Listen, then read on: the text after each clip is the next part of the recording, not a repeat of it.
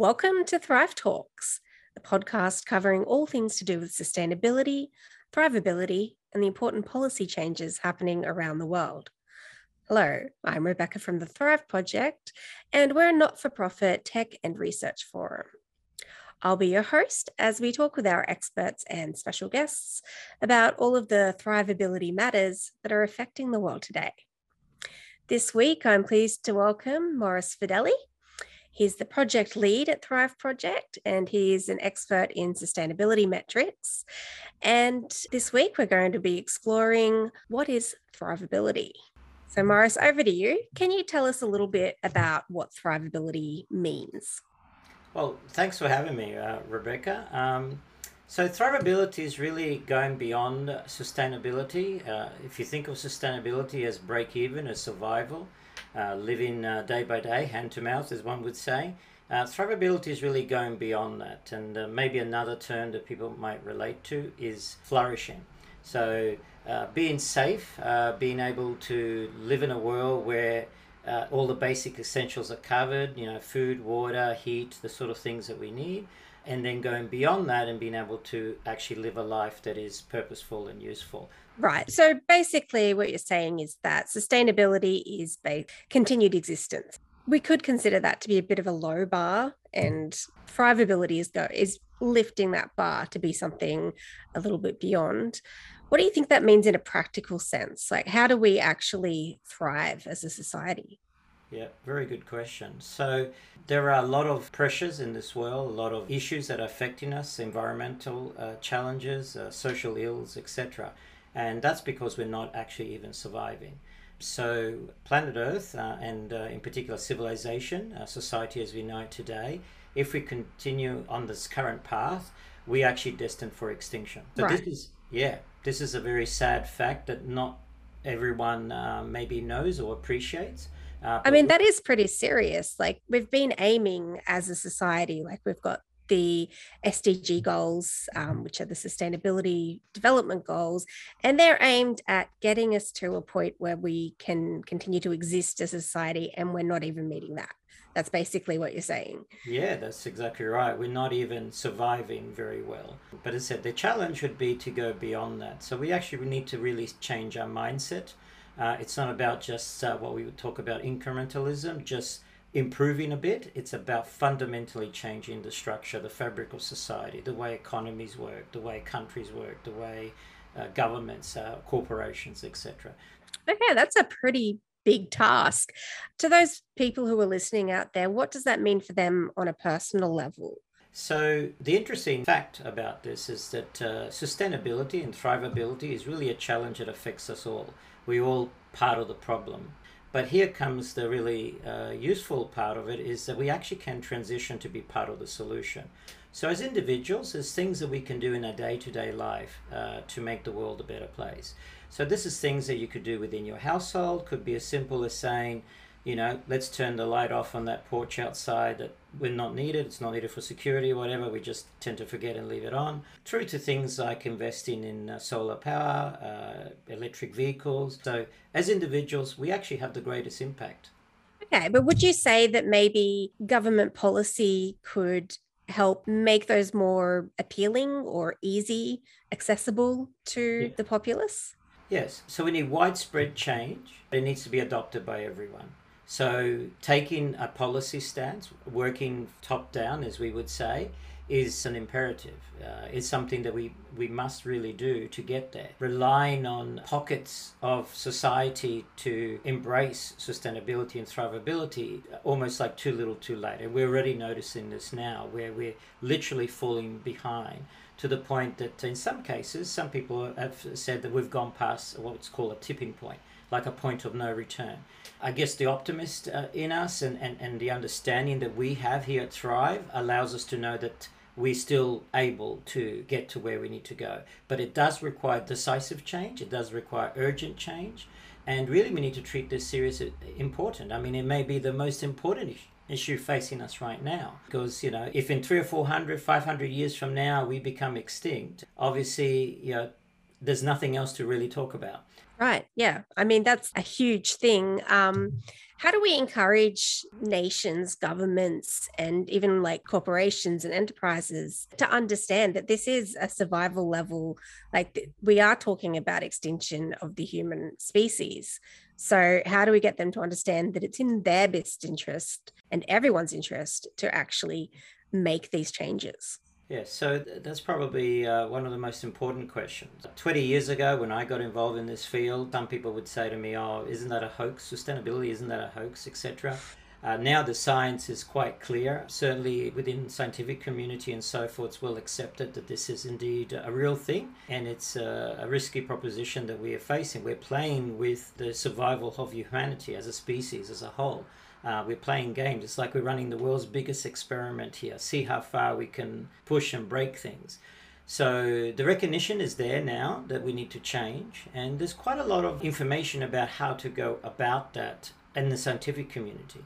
But among the general sort of populace, as one would say, the masses, not everyone is aware of what the issues are, and more importantly, what they can do about it. What we need is an aggregate sort of collaborative effort among right. all people, and therefore, this is where government comes in. So, this is the significance of taking this top down approach, uh, which uh, obviously. Uh, here at Thrive, we're very proud of because we've been able to actually affect, in some parts of the world, change to legislation, for example. And so, what changes in legislation has Thrive been able to help with? So, in Europe, for example, there's much more widespread adoption of sustainability initiatives. In actual fact, it's a far easier issue to discuss. Most people will be on board with you as soon as you talk about doing things towards being more sustainable. So, nice. things, things, yes, it is nice. Um, compared to, for example, here in Australia. And uh, sad to say, Australia is lagging uh, and lagging terribly. Uh, the latest IPCC reports, etc., actually put us, of all countries in the world, almost all countries, about 177 of them, put us in the last position. Which is just very sad to see a developed nation such as Australia, full of natural resources, very low population, being in such a bad situation. Uh, We're also incredibly you know, vulnerable to climate change like as a nation. An increase in temperature is going to affect us a lot. So it is it is crazy to me that we don't take it more seriously as well. Yeah. Well I, I, would have people that come up to me and talk about oh did you see those bushfires? One billion animals uh, were lost and you know these sort of things. That i say yeah that's climate change in action. They say oh that's nothing to do with climate change is it they they don't necessarily connect some they of the issues that we have. So right, like the rising water levels, you know, whole countries like Kiribati that are going underwater in the next 20, 30, 50 years, they will cease to exist as a country. Literally, the country, the island, it's an island nation, will be underwater. And there's many other parts, Jakarta, other parts of the world that are literally, uh, Florida even, you know, uh, that are going under uh, over a period of time, sure. But the thing is, uh, some people are aware of those issues, uh, you know, uh, endangered species, you know, becoming extinct, etc.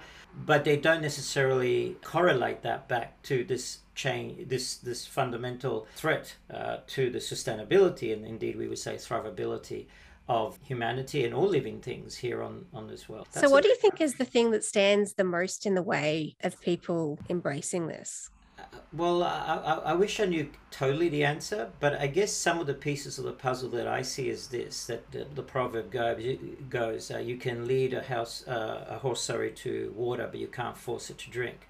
I think there's many that may be aware, but you know, maybe find it easier and think of it as someone else's problem, not to get involved. I certainly. You think people think it won't affect them? Yeah. Well, when I was working as a consultant I would go to organizations and advise them about these topics, and they would almost like tap me on the back and say, "No, very good, very good. We agree. You're you're totally right." Uh, about this, but yeah, then they point out the window and they say, "See those guys up the road, or across the road, or at the end of the street, etc. Go and see them because essentially they're saying they're doing more harm than we are. You need to talk to them and and right. So it's passing the buck basically. Right. There's going. I don't want to take responsibility. They're do what about them? Yeah. That's right. I mean, but we're all in this one boat called Mother Earth. I mean, and the boat is sinking. We're all in the same thing. We're all part of this problem. and uh, hopefully you know we can transition to being part of the solution so if, if you want to use a, a, boat metaphor how i see it is there are a lot of countries drilling holes in the boat quite actively some people are making bigger holes than others and the people like us are going hey maybe we should stop drilling those holes and start filling yeah, them up yeah we're, we're trying to go around to patch up the holes and stuff like that but then someone going, else is still no, drilling no, no. Their hole is bigger. That's right. And, and, and some people are still proactively drilling and say, no, no, we got time, we got time, or no, no, that's not really the case. So let's get back to Thrive as an organization here, because we've talked a little bit about the problems that we are facing as a society. And there's some pretty big problems. And there are also a lot of other organizations that work within the sustainability sphere. What would you say makes Thrive different from those? So I think there's two or three key reasons. Uh, one of them is um, taking this top-down policy approach. There's plenty of grassroots movements out there, feeding the homeless, saving endangered animals, etc., doing lots of very good work. Uh, certainly worthwhile work, work that needs to be done. But what we have discovered is that that type of approach does take a long time and it's in limited pockets of the population in different areas. And I mean, over time, an organization can start in a neighborhood or a city and then grow to being statewide, countrywide, or indeed worldwide. Uh, but it takes a very very long time. And as i said it's it's a not really a concerted effort as opposed what you can get from a top down view. So trying to permeate a change in how society works doing it top down by by all means it's not easy but it's more pervasive it's more accepted and it's easier to to enforce at, at that sort so of basically you'd say you're more ambitious and you have very specific goals. Yeah and it fits into this systems perspective so we want to make sure that everyone's doing, uh, I, I, use the word the right thing in quotes here, air quotes, but you know, doing what is actually sustainable, indeed thrivable, um, to ensure the longevity of, of the species and so forth on this planet. Instituting in this top-down approach, we can do that. We can take a holistic perspective and we can make sure that it's uh, fairer that way. We can make sure it's transparent and we can make sure that it's really illuminated by the science. So, how did Thrive come about? How did you started up as an organization? All right. So Thrive as a concept, uh, uh, like was around really back in around about the turn of the century, as we say, around about 2004 or so. So quite some time, but it was didn't even have a name or anything like that. Um, and it's really a group of people in Northern America, in Europe, and uh, some uh, in Asia. At the time, I was based in Asia. And we sort of came together sort of realized, uh, working from an academic point of view, we sort of realized there is actually a lot of science out there that informs this space. Informs us about the problems, but also can provide guidance to what we uh, can do. We also realized that if you had uh, sufficient brain power to, to put to it to actually work the solution out, you can actually figure things out. So we don't know all the answers. Uh, but we do know a substantial amount of answers. So when you're saying things like to work things out, what you mean is you have a method of, of providing like the policy changes and things like that that can affect the right change? Is is that what you're saying? Yes basically looking at the science of how you know the physics the chemistry the biology the geology the space science etc of how this world works. So we know how the world functions to a large extent crop production food etc so going back in the early days, we realized that, that we could actually use what we learn in the scientific field and in academia to actually inform practice of what we actually then ought to do. I mean that that already exists. I believe there's a lot of models that show what will happen based on what's currently happening and if we continue. So what you're saying you've produced is a way to actually look at what you want in the future and it will show us what needs to change to get to that place. Is is that what you're you're saying there? Yeah let me elaborate a bit on that. So typically the way that forecasting has been done is you kind of look at past trends and extrapolate into future trends. Mm-hmm. uh, what we understand and this has sort of emerged over the last you know 30 to 50 years is the actual fundamental assumptions that have been made the actual maths uh, has changed the actual methodology, the understanding of how the world works in certain respects has changed. Not just the data points, but the understanding of it, how it works. So, yeah. as a result of that, the way to get to the result is you need to consider where we are now and you need to look at where we want to be and then do what's called backcasting. So backcasting is different from forecasting. Backcasting means look where we're at, look where we want to be, and actually path the trajectory to get there. It's not a straight extrapolation, which would not get you there. It is actually setting the course. So if you and I were setting out from the port of Brisbane going to LA, we would chart a course to get to LA. While we're going there, you know, we may get winds that'll push us to the left or the right. We might have to go around some islands. We might have to take into account maybe we get attacked by a pirate ship, what have you not. But at the end of the day, we know what our waypoints and what our trajectory is, where we need to land. We need to land on that 50 kilometers of beach, which is called LA. If you don't, you know, if you go too far north, we end up at the North Pole. If you go too far south, at the South Pole. So it's the same thing. We actually have a good understanding of what sustainable life or thrivable life would look like. And we also know where we're, which is in the future. And we also know where we're at now. So we could actually, with sufficient processing power, and this is where the computing comes into it, be able to work out a lot of different scenarios and see how we could actually chart a path, a successful path to get us there. Take into account the data that we know now and data that comes out every day. So things like even the Internet of Things and a lot of other very recent technologies actually aid us to get there. Okay, so when you talk about the Internet of Things, you mean uh, the connection of different devices and sensors, for example, at the right. oceans, on the top of mountains, uh, even sensors that are you know tracking things like uh, logistics or, or, or, storage or anything like that, uh, products that are being passed around. Um, there's a lot of more. There's a lot more data now to actually know what's going on. Yeah, and a lot of it's real time data rather That's than right. something that's being people... reported. yeah, exactly, exactly. Okay, so what what that gives us basically is goalposts or things that we need to hit to get to where we want to go. Can you tell us a little bit about what those look like?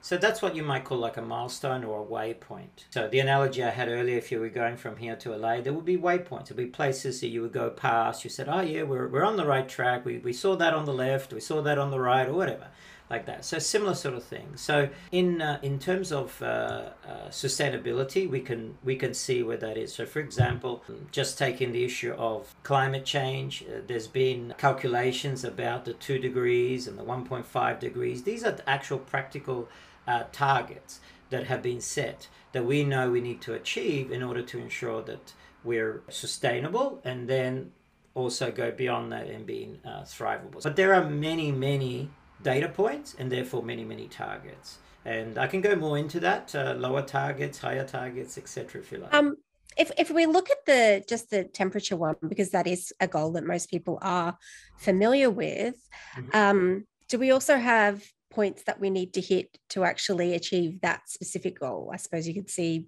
Along smaller waypoints. Yeah. Yes, there there are, but there's like a, a 20 or 30 year horizon for that. Mm-hmm. Some argue as little as 10, a decade. We've got a decade to really go the other way in terms of how the curve is going.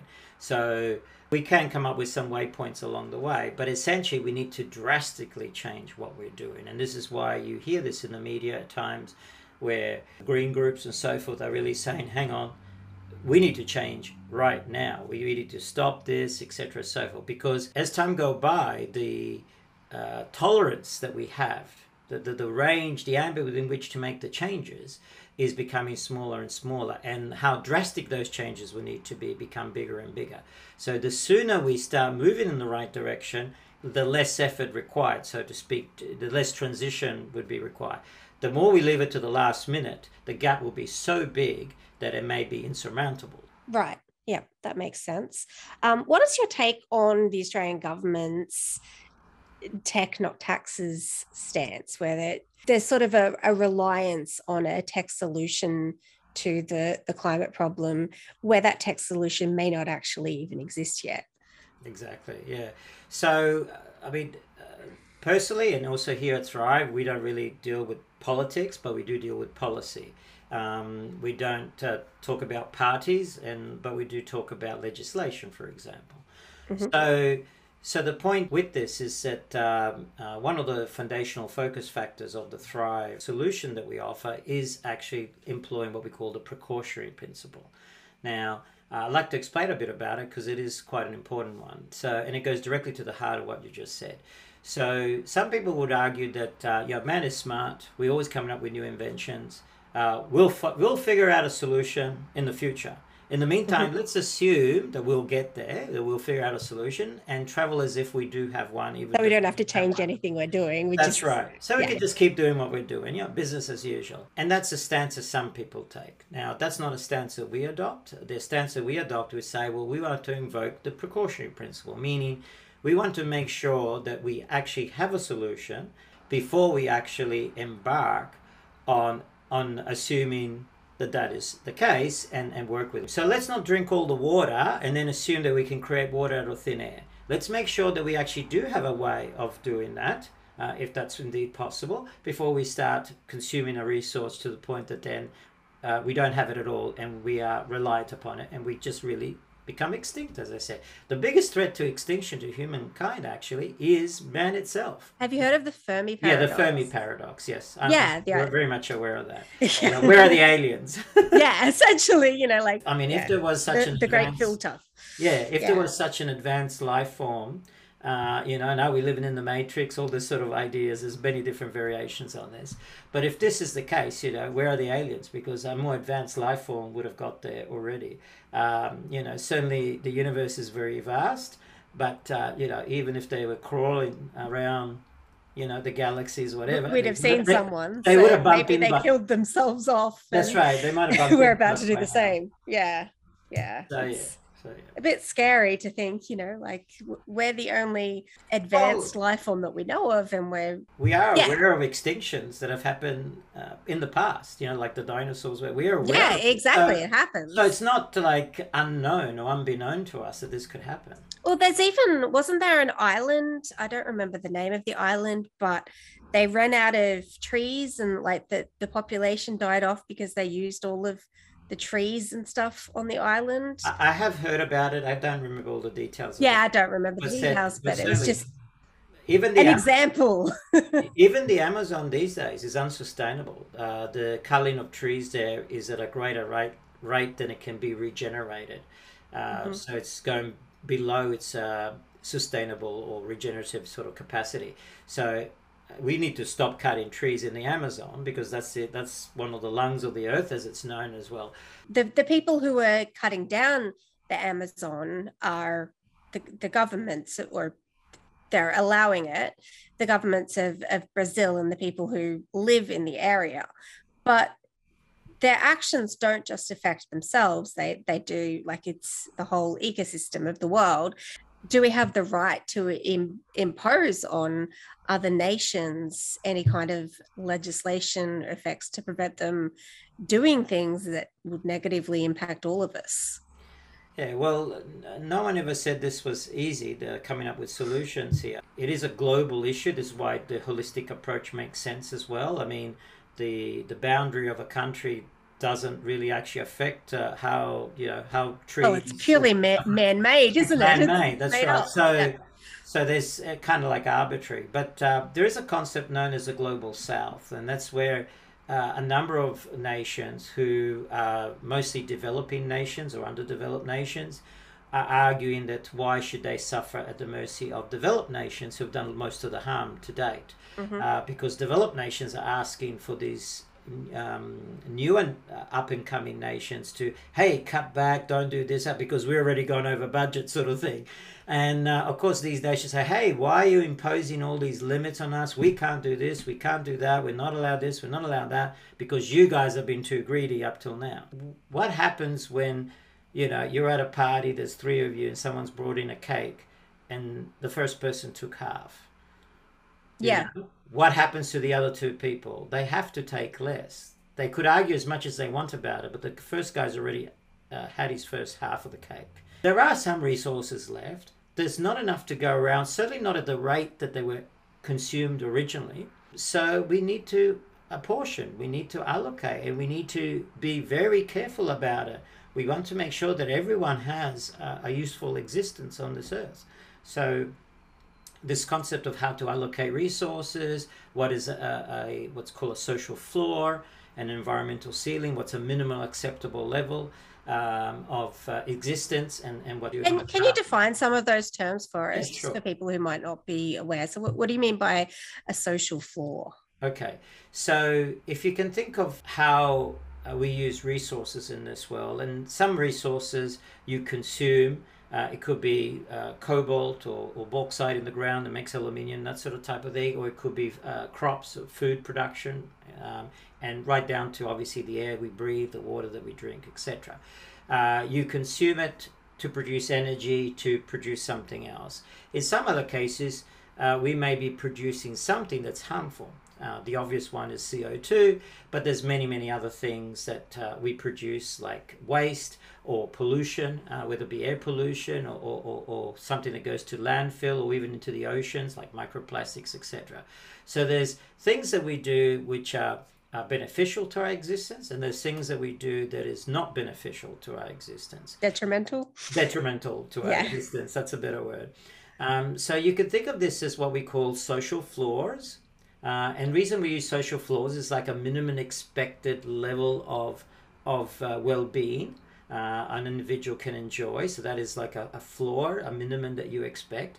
And you could talk about a ceiling, which tends to be a environmental ceiling, beyond which that if we use too much or consume too much or, or pollute too much, for example, uh, we're outside of the acceptable range. So perhaps I can draw you to the icon in the diagram behind me and thrive here, you'll see basically like a cylindrical uh, type or a pie sort of uh, shape.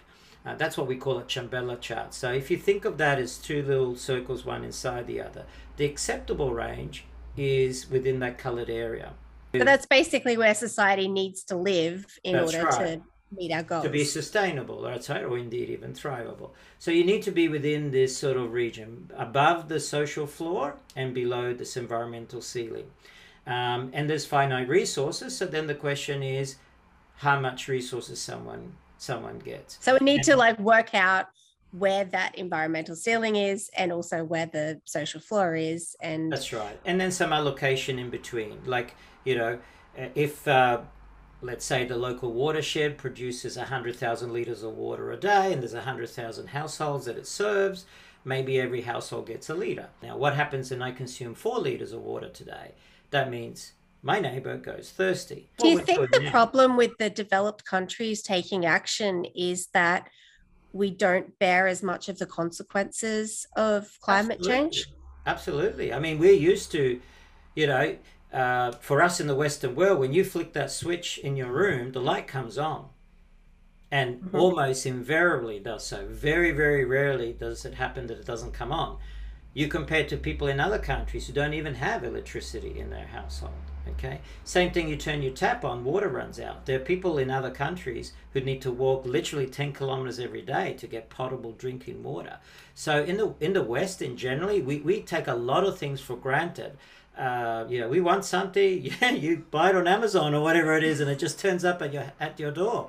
You could say that the developed world is above that environmental ceiling, and the undeveloped world is is below that social floor. And what we're trying to do is, is bring people down into those levels. And of course, the people who are above the environmental ceiling don't want to come down because it's enjoying life nice it and is. comfy up there. It's more than what we think. We actually know. We actually have all the data, all the quantitative data that explains exactly to what extent different countries, different uh, groups of people, uh, you know, and we can work, work it down to individuals or whatever it is, like apportion it by per person, etc. So we know this to be the case. That uh, in the West, we're uh, in general, uh, we're o- well and truly over. Um, and in some countries, uh, obviously, or many countries, we're well under. So, so yeah, and we live in a finite planet. We have exactly one planet, exactly right. No more, no less. Yeah, we use, yeah we use one point seven planets worth of resources. right, and and that's that's every year, and so you know. yes we, we will run out like obviously that's that's going to be the case if we yeah. don't change we, we're going to run out we've got well, if you so, heard, if you heard of Earth Day, that's actually what it is. They they they work out. They use the resources every day of the year, and then that day is the day we've run out of. Yeah, at some point halfway through the year or thereabouts, they say, okay, we've used uh, we've used all the resources for this year. I mean, we might be sitting in July or something, but we've used all the resources for this year.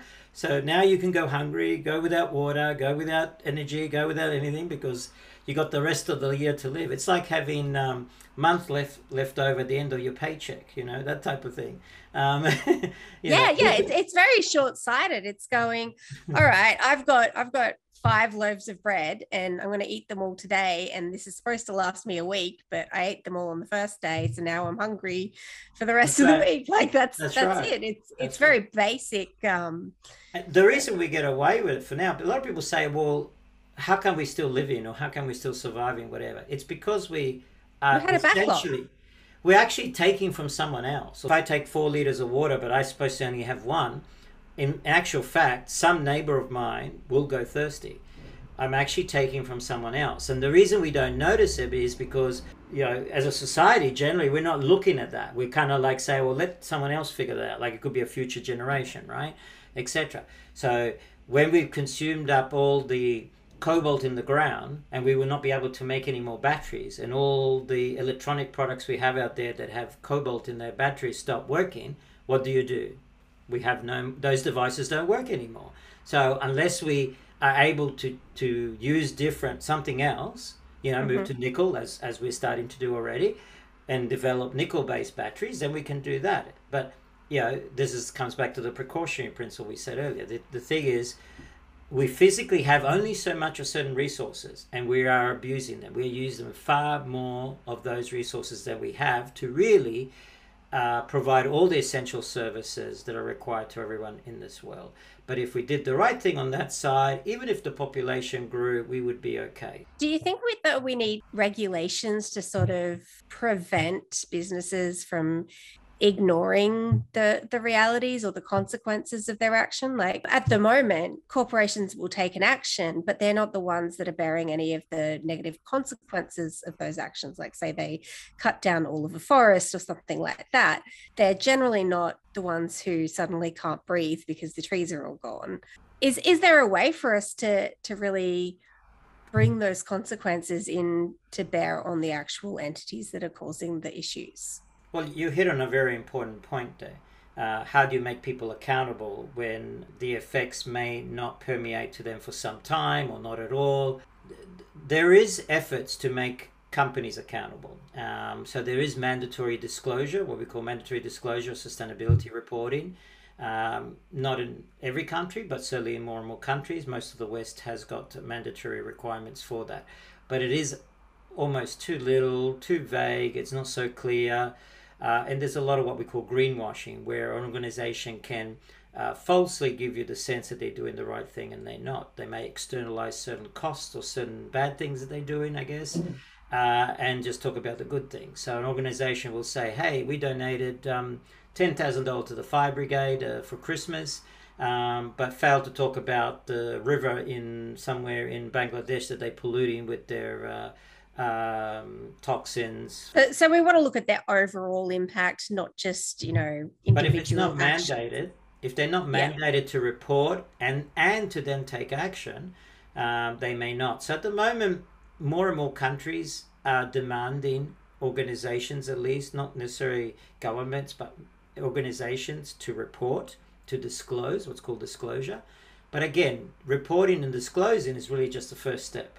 Uh, once they disclose it, now we want them to take action for the better.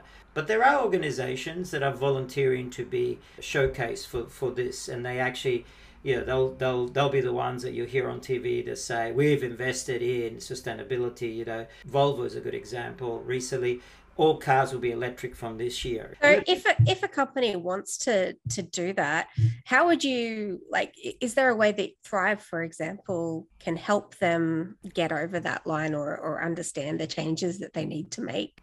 Okay, so certainly if they reached out to us, we would uh, give them the advice that they need. Actually, just today, someone approached me on that basis uh, earlier. Uh, asking if we can work with them, helping them implement sustainability in construction industry. Um, so this is across all you know, new estates that are being built, etc.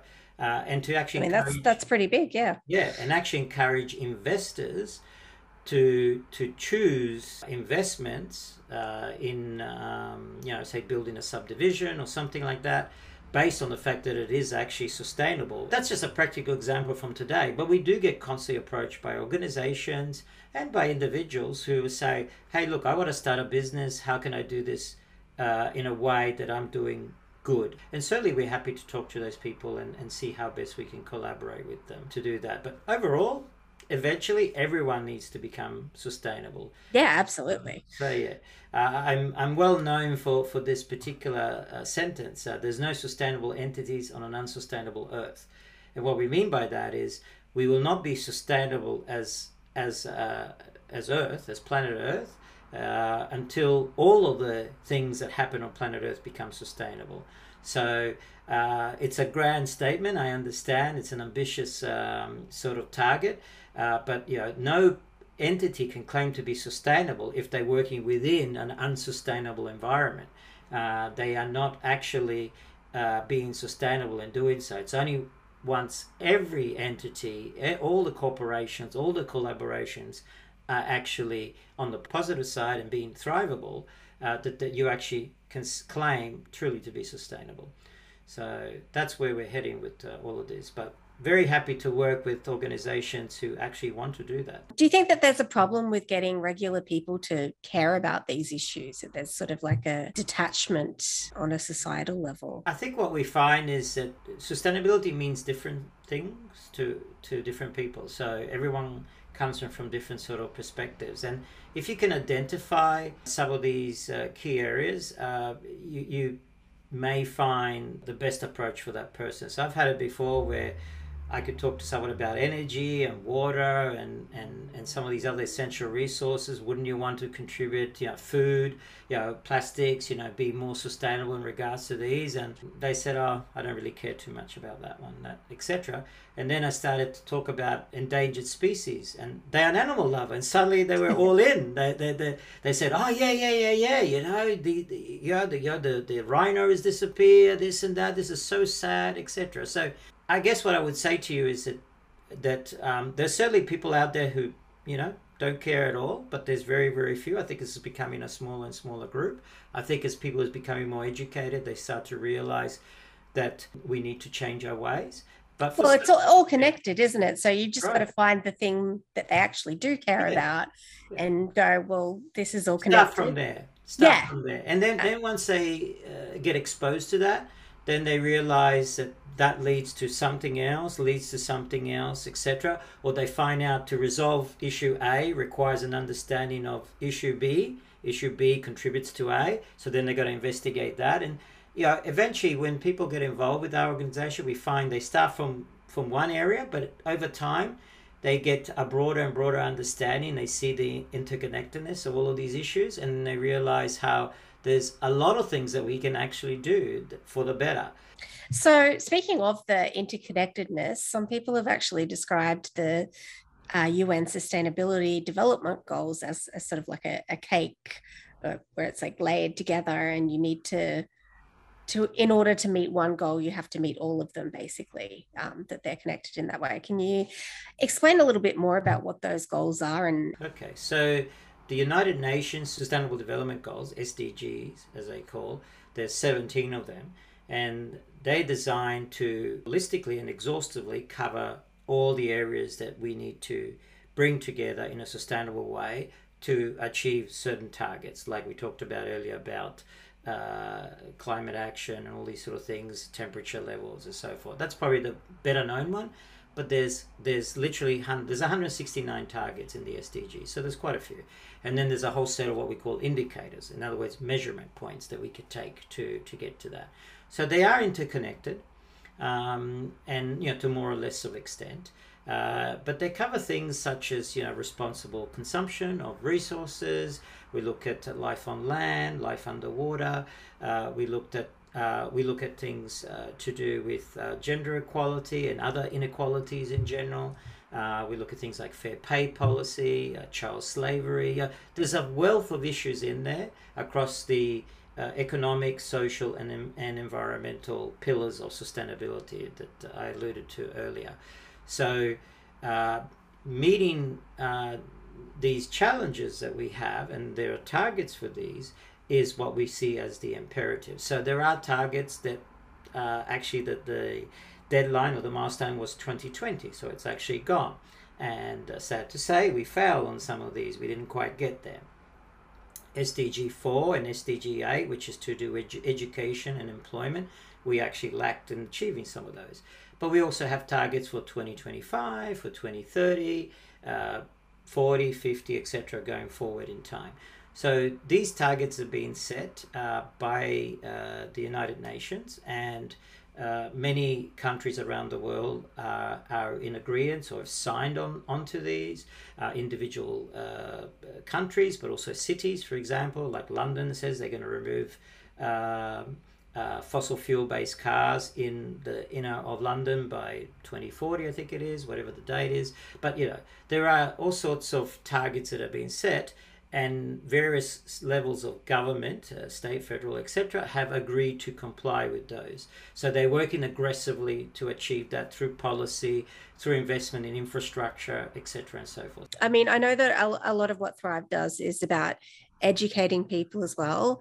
Do you think that maybe there's a, a lack of education plays a big part in people's willingness to embrace in sustainability ideology?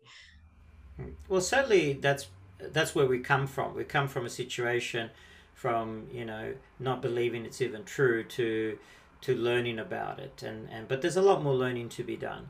So, uh, informing uh, the public in general um, is a very key aspect of, of what we do at Thrive because we believe strongly that's that's necessary.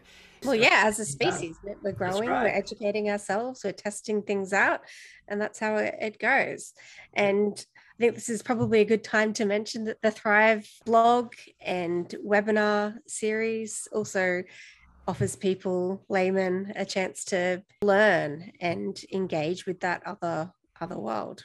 That's um, right. So uh, at thrive uh, we recognize that even though we deeply staunch in the scientific side we want to communicate that to anyone and everyone out there who would really like to to know uh, what's going on in this world and, and the sort of issues that we have in from a factual point of view and also take part in um, maybe making the world better so we inform that through a variety of different offerings. Uh, one of them you mentioned, the, the blog series, which are short sort of articles that to the point explain to you about a particular topic.